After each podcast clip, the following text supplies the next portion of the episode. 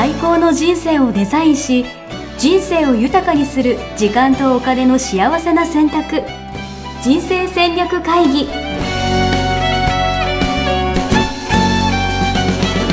この番組は将来の仕事やお金人生にもやもやと不安を抱えている皆さんに元資産運用のプロキャリアとお金の戦略を同時に考える人生デザインコンサルタントの高頃もさあやが過去5年間延べ1700人の人生を望む形で豊かにしてきたメソッドを時間とお金の選択という切り口からお伝えしてまいります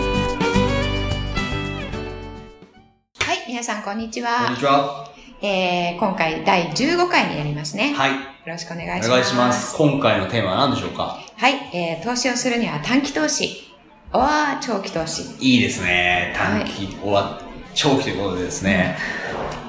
私は FX ですので、はいもうバリバリ短期ですね。うん。だって、長期投資、あ、でもね、投資信託とか ETF とかうんうんうんはずっと持ってたりとかしたんですけど、うんでもなんか、えっと、例えば年利ね、5%とか10%とかって言うじゃないですか。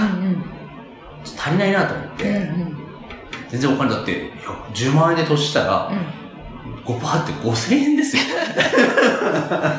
そうですよね。そんなんじゃ、俺は、なんていうかな、うんやってらんないぜって思いまして。こう短期で、こういかにブワーッと稼ぐかみたいなことを、うんなんていうのかな、うん憧れてたというか、うんやってたんですけど、うんやっぱそういう意味ではやっぱ短期じゃないですか。うん。そうですね。はどうでしたか？やられてみて。い。やってみてですか、うんいや、でも、増えるときはね、増えうんてそれは良かったですけど、でも、まあ確かに、その、私は FX だったんですけど、えっと、なんていうのかな。うん常にこう、相場を気にしたりとかね。うん。うんもはやなんていうのかな。労働って感じですね。投資というよりかは、うん。トレトレード業みたいな。感じのイメージでしたね。フルタイムの。そう、フルタイムの、ん20時間フルタイムの、だって、私だって、もう常に気になって、うんもう寝てる時とかも気になって、朝起きてうん。見るのは当然なんですけど、夜中とかふっと目覚めて、うんこうやって見て、うん。ふーみたいな感じの時とかもありましたもんね。そうですよねは。いすごくよくわかりますね。仕事中とかだって、パソコンあるじゃないですか。うんパソコンの、こうね、うん。右下隅っこに、うんこう、レートを表示させて、うんこれで、後ろにピコピ上司が、そうそうそう。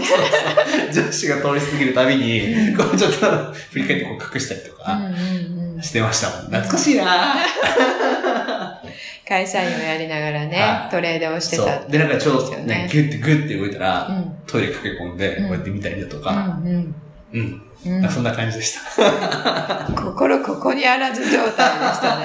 いや、でも本当それはそうですね。うんうん心ってね、感謝って何美味しいのみたいな。お金、お金稼げればいいじゃんみたいな感じだったんで。まあそのトレーダーが全部いいんだとは思わないですけどうんね。うんそういう感じだったんですね。はい。うん。で、えっと、何年ぐらいやってたんですか？それはだから、3、4年ぐらいかな。うんうん。それで、3、4年の総括は？総括ですか？うん、私は、そのトレードって結局なんか、なんていうのかな。あまりその社会に価値がない、ないというか、うんその何かその、要は、うん差額を取って利益を出すみたいな感じじゃないですか。よりも、なんか、実業じゃないですけど、ビジネスでなんかやってお客さんに喜ばれて、うんみたいな、そのお金の稼ぎ方というか、循環のさせ方をしていきたいなと思ったのと、うん。あとは、ずっとやり続けるのはきついなっていうのはやっぱありました。ね。これをじゃあ死ぬまでもやるのかって思った時とか、あとはね、あの、業者さんとかのリスクとかもありますし、っていうのはうん思ってましたね。うん、なるほどね。そうですね。あの、えっ、と、投資と消費、消費で、それは実際にはトレーディングっていう言い方をするんですけど、なるほど。もはや、投資でもないと。投資ではない。投資とね、トレーディングは違う。え、じゃあそもそも短期投資じゃない短期じゃないんですか、まあ、短期投資の中に入れられてますけれども、は短期投資というのは、まあ、は1ヶ月から3ヶ月のことを、まあ、あ投資の世界では言うのい。で、なるほど。デイトレじゃないと。トレーディングは、あの、1日で手仕舞うとか、1週間で手仕舞うとかいうのは、はまあ、超短期と言われてますけど、実はまあ、投資と違うカテゴリーのトレーディングってい。うものなんですよね。なるほど。うん。え、じゃあ短期投資ってどうやってやるんですどうやってやるんですか？私やってたの多分。トレーディングですよね。ねそう。なんかね、投資を始めましたと言って、実は投資ではなくてトレードを始めましたっていう方、すごい多い。そんな、そんな人ばっかじゃないですか？うん。あの、投資アカデミーというところとかもね、はいはい、そういうこトレーディングを教えてるところが本当に多いですよね。うん、で、チャートを見て、うん、あの、こういう風になったら入って、こういう風になったら出てっていうのね。でもあれを、なんかすごい使いこなせるようになったら、なんか超稼げるんじゃないかなみたいな憧れとかありますよね。幻想ですね。幻想なんですか？幻想です、そうなんですか？あれだけで稼げてたらね、はい、みんな稼げてる。実際に、その、元そのファンドマネージャーのさやさんからしてたら、そのチャートを見ながらね、こうトレードをするみたいなことをやってた方もやっぱいるわけでしょ、うん、うん、いますね、はい。そういうトレーディング、えっと、そういう投資の、えー、仕方をする人たちと、とファンドとか、えーうん、テクニカル、えー、分析って言うんですけど、そういうものを、うんうん、えー、で、ファンダメンタルズ分析というのが、うん、えー、それに対してある。二つの大きな手法としてあって、ファンダメンタルズのファンドマネージャーというのは、会社が伸びるかとか、あの、競争力がどうかとか。要はその、マクロじゃないですけど、じゃあ人口が増えるかどうかとか、そういうものも見るんですけれども、そういうのを見るのは、まあ、エコノミスト。あ、そうなんですね。なんですよね。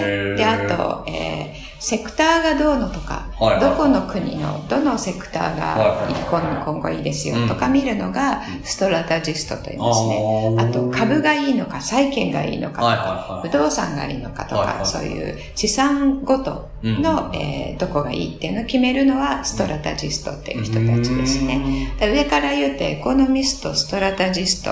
で、その後に、えっ、ー、と、えー、企業を見る、株を見るアナリストがいるんですけど、その人たちの、えー、情報をすべて総合して、えー投資先を決めるのはファンドマネージャーですね。えー、で、テクニカル分析をするファンドマネージャーは、うん、こういったエコノミスト、ストラタジストとかの情報は使わない。チャートだけで見ます。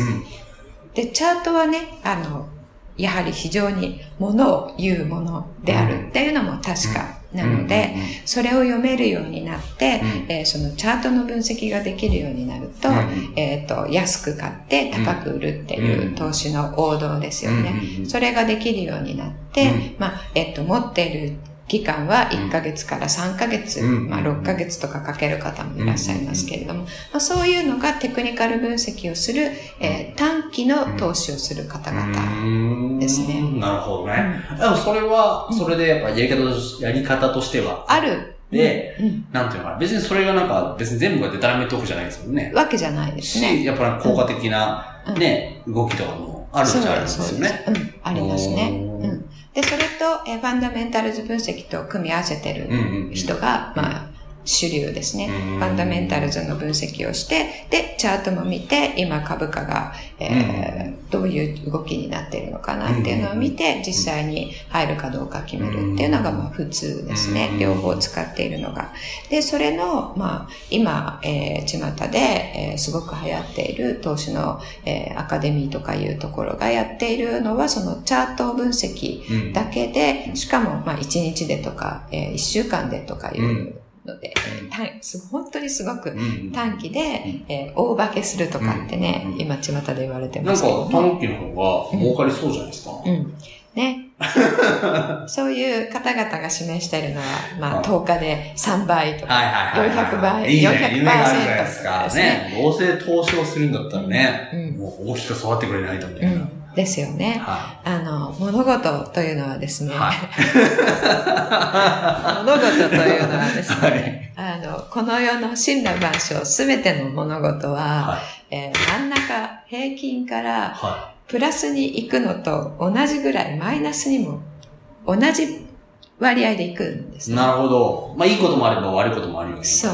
そう。はいはい、プラスだけ大きくて、マイナスがしょぼっとかいうのないんですね。なこの世に起こる出来事として。なるほど。じゃあ元本保証で超儲かりますとかはないとですよね、うん、うん。そう。ないということです。はいはい。だから400%出ましたと言ってるということは、うんうんうん、400%下がりましたということがあるっていうことですね。確かに。まあ、こちらは、リリスク。そうです。それがリスクということなんですよね。だから、じゃあ400%が、えー、上がる可能性があるものに、えー、トレーディングでも投資でもいいんですけども、お金を投入するということは、400%下がるということにも投資をしているということを理解してやっている方はいいですけど、なるほどね。それは想定内ですよね。まあ、あの、正確に言うと400%下がるという言い方はしないんですけれども、まあ、上がったのと同じだけ下がるっていうことですよね。その可能性があるものに、えー、投資をしていますよというのを分かってやっていれば、下がった時にそれは想定内であり、それも組み込んだ戦略になっているはずなるほど。それが分かってて、その、じゃあ資金のこれぐらいは、その短期でやろうとかっていうふうにやってる分には、ありなんじゃないかってことですか、うん、そうですね。なるほどね。別にこっちがいい悪いとかじゃなくて、うん、その性質を分かった上でってことなんですね。そうですね。短期か長長期かという質問ではなくて、うん、自分がどれだけリスクを取れるかっていうところをまず把握をして、じゃあ100万円が、えー50万円になっていいですか、っていうことですね。うん、あ俺、今その話をしててすごい思い出したんですけど、FX の講座をやってたんですよ。うん、その時によくしてた話があって、うんうん、えっと、まあ、よく失敗する人の例みたいな感じでね、うん、じゃあ10万円からスタートして、うん、じゃあ20%とか稼げればいいなとかって思ってたら、うん、じゃあ同じおっしゃった通りね、うん、20%減る場合があるわけですよ。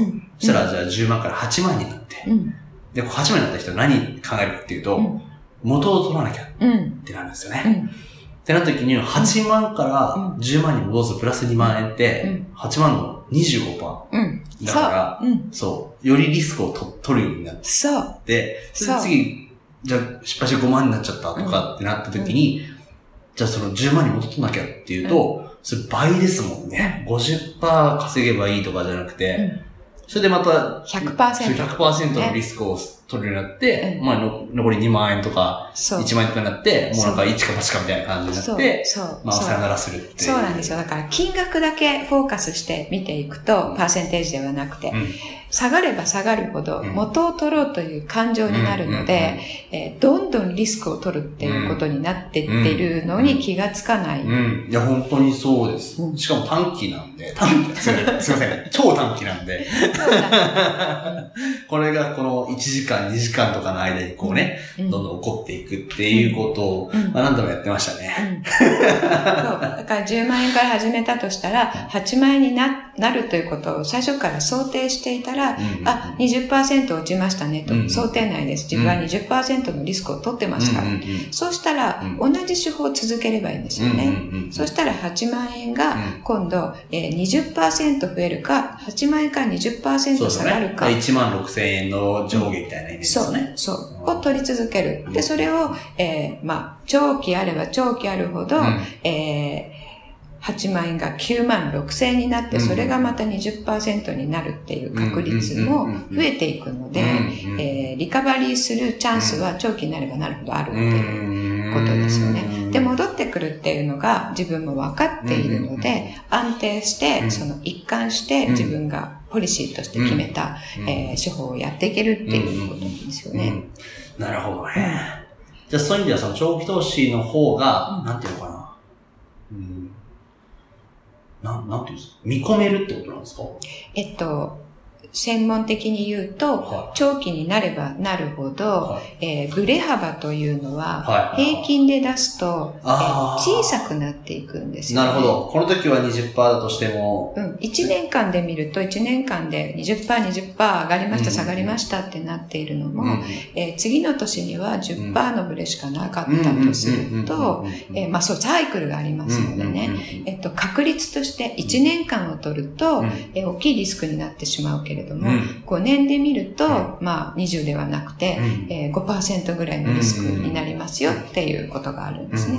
そうしたら、えー、自分は5年間、えー、投資期間が持てますと言ったら、この同じ、えー、投資先を、えー、自分のリスク許容内で選択できるわけですね。なるほどな。だからもう、あれですね。短期がいいか、長期がいいかとかじゃないですね。そう。どれだけリスクを取れるかっていうことで、まず、えー、仕事手が少ない方の場合は、10万円とかの場合は、うん、えーリスク小さいものから始める。えー、10万円が15万円と5万円になる可能性があるものではなくて、えー、10万円が11万円か9万円になるものから始めていく。へえー、うん、なんか小さいうちの方が大きく取っちゃって良さそうですけどね。うん、逆ですね。あ、そうなんですね。うんそして、えー、100万円になって、えー、500万円になったとかいう時には、500万円の、えー、じゃあ、えー、30%落ちてもいいですよと。ですよね。その500万円が喫緊で必要じゃないものであるならば。そしたら、えー、30%、まあ30%っていうのはちょっと取りすぎかもしれないですけど、まあ、えー、例えとして、で、1000万になったら、えー、もっとリスクを取れるっていうふうになっていくので。なるほどね。じゃあやっぱその、まあ、もちろんその目指すものだとか、年齢だとか、によってその取れるリスクっていうのが変わって、それを分かった上でちゃんと選択していくっていうのが大事ってことですね。だから1000万になったとしたら、そのうちの、えー、100万円分をそすごく、えー、リスクの高い短期のもの、それこそ、えー、300倍になる可能性があって、3分の1にもなってしまう可能性があるものに、自分の総資産の中の10%分だけそれに振り向けるっていうことをすると、こっちの後の900万円は安泰なわけですから、夜動き出してこうやって見るっていうことも、確かにね。しないですよね。確かに。うん。えー、そういうの、ポートフォリオっていうんですか？ポートフォリオの組み方っていうのが自分のステージ、ステージであるので。はい、えー、それはなんかどこから見たら学べるんですか？あ、これ、これそうなんですか？そうです。あ、そっか、資産形成編ですね。資産形成編なので。なるほど。ちっちゃいね、木がね。はいはいはい、自分で育てていくっていう、長期で育てていくっていう。なるほどね。っていうのを自分の、じゃあ、そのリスク許容度を見ながら、やっていきましょうっていうことなんで。うんうん、この DVD はなんか買え、買えるんですか？買えます。ホームページで検索したら。ホームページで検索して、ぜひですね、見ていただいて。あの、なんていうのかな。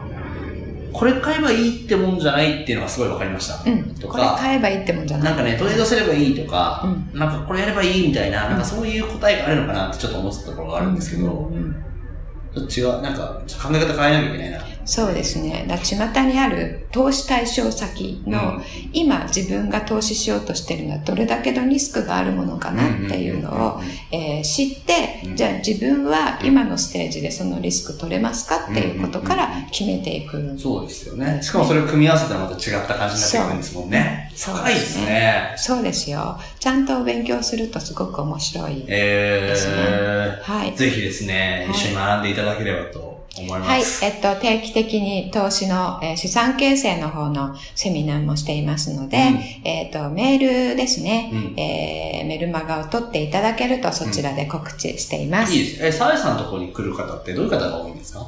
えっと、半分は、えー、資産形成を習いたいという方と、それはなんか年齢層とかは？年齢層は様々ですね。本当に、えー、会社員の方から、上級の方から、えー、全く初めてですっていう方から。えじゃあ全然その、なんていうかな、結構資産形成って、うん、なんか私全然知識ないんですけど、みたいな、うん。やったことないし、みたいな。そういう人でも大丈夫なんですか？逆にね、そういう人の方がね、着々と。あ、そうなんですか？あの、変な予備知識、変な予備知識って言うんですけど、逆にね、結構今までやってましたっていう方は、はい、あの、えっ、ー、と、言いづらいんですけれども、はい、この、投資の理論に沿ってない、うん、えー、知識がこう、付け焼き場の知識がこう、パズルのように入っていて、それが、なんて言うんですかね。いや、それ自体はそれは合ってるんだけど、うん、そういう解釈でそういう実践になると、全然違っちゃうんだよねっていうことをしている方がとても多く、結構資産をたくさん持ってらして、えー、それをどうしようかなって言って、えー、投資を始めて、1回か2回、あの、ボンって増えたっていう経験をしている人が、えー、持ちがちですね。その、たまたま増えたと、たまたま増えたものにたまたまかけていたので、その手法が合ってると思い込んでいて、続けていてボーンって大きな損失を出すみたいな。でも実際、なんか世の中のそういうファンドとかって、例えばじゃあ営業マン、お金持ってる人のところにはね、うん、なんか営業マンが来て、電話とかもね。そうそう、これいいんじゃないですかみたいなのもあるし、うん、なんか雑誌とか見たら、なんかおすすめファンドみたいな感じの人気ランキングみたいなのがあるじゃないですか。それで買うことこそもう本当危険ですね。そうでもみんなあれ見てね、なんかみんな買ってんならいいかなみたいな。うんのってありません？よ、うん、とかなんか、ブラジルいいですよって言われたら、オリンピックあるしって、なんかオリンピックあるしって言われたらもう、そうそうそう。そうオリンピックあるしって言われたらもう、あ、じゃあ買おうかなってなりますよね。そうそう、そうなんです、だって今ってね、日本だって東京オリンピックあるからみたいな風潮とかありますよね。あと、なんか、高金利通貨とかね。そうです持ってるだけで7%つきますよみたいな。なぜ7%ついてるかっていうことですよ。なるほど。そういうのも、ロジックというかね、意味があるってことですね。そこの数字には。そうですね。面白いですね。ぜひですね、学んでいただければと思います。はい。本当にね、本当に皆さん自分の資産を、あの、本当に守っていただきたいですよね。うん、せっかくご自身で稼いだお金なので。こうどんどんね、こう育てていきたいですよね、そうですね。うん、うん、そこの絵のようにね、ね着実に、はい、着実に堅実に育てていくっていうことをね、うん、していただければと思います。はい。ありがとうございます。はい、ありがとうございました。じゃあ今日はこの辺で。次の、はいあ、次のお題。はい。はい。ありがとうございます。忘れそうでしたね。次のお題は、はい。えー、あなたはどっち？はい。自分らしく生きているか自分らしく生きているか？うん。わがままに生きているかなるほど。自分らしく生きてるか、わがままに生きてるか。うん、あなたはどっちと、うん、いやー、わがまま、わがままかな なんていうのかな。うん難しいですね。そうそう違うんですかね？自分らしく。ね、自分らしく生きたいと思っていても、自分らしく生きるイコールわがままに生きるっていうふうに思ってしまって、うん、自分らしく生きれてないっていう方が多いなるほど。ちょっと深い話ですね、うん。ぜひですね、考えてみてください。ちょっと胸に手を当てて。胸に手を当てて。私は、わがままなのか、自分らしいのか、どっちなのかみたいなね。わがままでもいいじゃないみたいな感じなんですかね。でもね、わがままだと嫌だなってみんな思ってるそうですよね。わがままってなんかマイナスのイメージありますもんね。うん、いやそんな風には生きたくない。えー、そうですよね。えー、ちょっと楽しみです。楽しみ。どういう話になるんですかね？どういう話になるんですか？お楽しみに。ぜひ次また考えてみてください。はい、はい、またでは来週。はい。ありがとうございました。ホームページでは、キャリア形成と資産形成を同時に考える人生デザインに役に立つ情報をほぼ毎日アップしています。ぜひチェックしてくださいね。ホームページの URL は http コロンスラッシュスラッシュミッションミッケ .com またはミッションミッケ人生デザイン研究所で検索。皆様のお越しをお待ちしております。